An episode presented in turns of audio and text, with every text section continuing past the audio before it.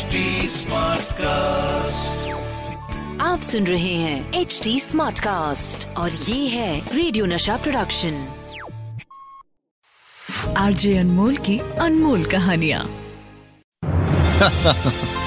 मैं क्या करूँ दोस्त? अनमोल की अनमोल कहानियाँ जो हैं वो अब ज़्यादा बन गई हैं। इंडस्ट्री की लड़ाई झगड़े की कहानियाँ। बट आपको भी मज़ा आता सुनने में? और ज़्यादातर कहानियाँ जो हैं वो लिखी भी ऐसी आती हैं। कहानी में इंडस्ट्री के दो बड़े नाम शामिल हैं। इनमें से एक हैं गोल्डन ईरा के बहुत बड़े प्रोड्यूसर डायरेक्टर प्रकाश मेहरा और दूसरी तरफ़ हैं झकास, अनिल कपूर।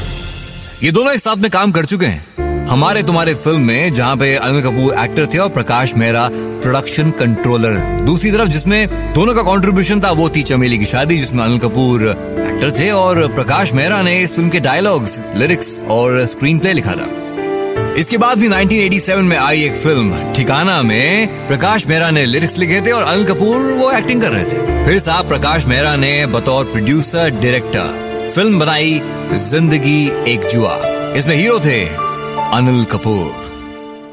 बात इसी फ़िल्म के एक किस्से के बारे में करूँगा, जहाँ पे अनिल कपूर का कहना था कि प्रकाश मेहरा ने उन्हें ब्लैकमेल किया। इसके साथ ही साथ उन पर चिल्लाए भी।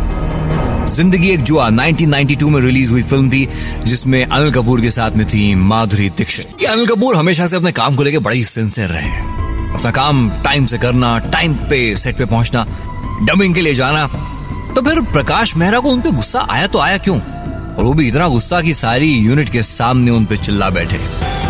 तो ये बात कुछ यूँ कि 1992 में ज़िंदगी एक जुआ फ़िल्म की शूटिंग चल रही थी। प्रोड्यूसर, डायरेक्टर प्रकाश मेहरा और hero Anil Kapoor, heroine Madhuri Dixit film की शूटिंग के दौरान अनिल कपूर का एक छोटा सा एक्सीडेंट हो गया। उसमें उनकी टांग में फ्रैक्चर आया तो दो महीने अनिल कपूर ठीक से शूटिंग नहीं कर पा रहे थे। लेकिन फिर भी जितने शॉट्स में टांग नहीं दिख रही है, क्लोज शॉट्स हैं, मिड शॉट्स हैं, ध्यान लगा के अपना काम करने की कोशिश में लगे हुए थे। अच्छा यही वो दौर है जब अनिल कपूर श्रीदेवी के साथ करीब चार फ़िल्मों में काम कर रहे थे। उस दौरान श्रीदेवी जी के पिताजी का इंतकाल हो जाता है और इस वजह से अनिल कपूर और उनकी फिल्म्स की शूटिंग रुक जाती है। ज़िंदगी जुआ की शूटिंग में भी कुछ एक फ़र्क पड़ता है।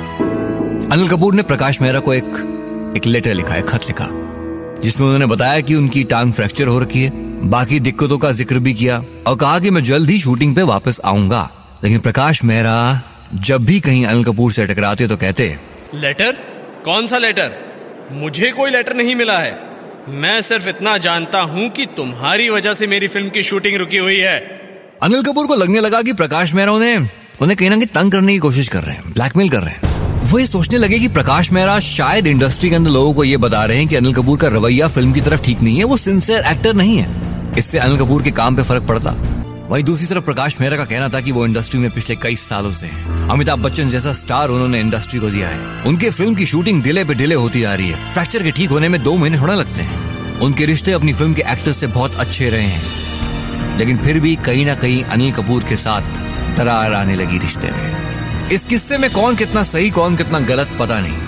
लेकिन ये पक्का है कि 1992 में अनिल कपूर और प्रकाश मेहरा की ये झड़प एक मैगजीन में सबसे ऊपर सबसे आगे जो बड़ी न्यूज़ होती है उसमें छपी थी जिसमें लिखा गया था कि अनिल कपूर कह रहे हैं कि प्रकाश मेहरा उन्हें दिन और रात ब्लैकमेल कर रहे हैं।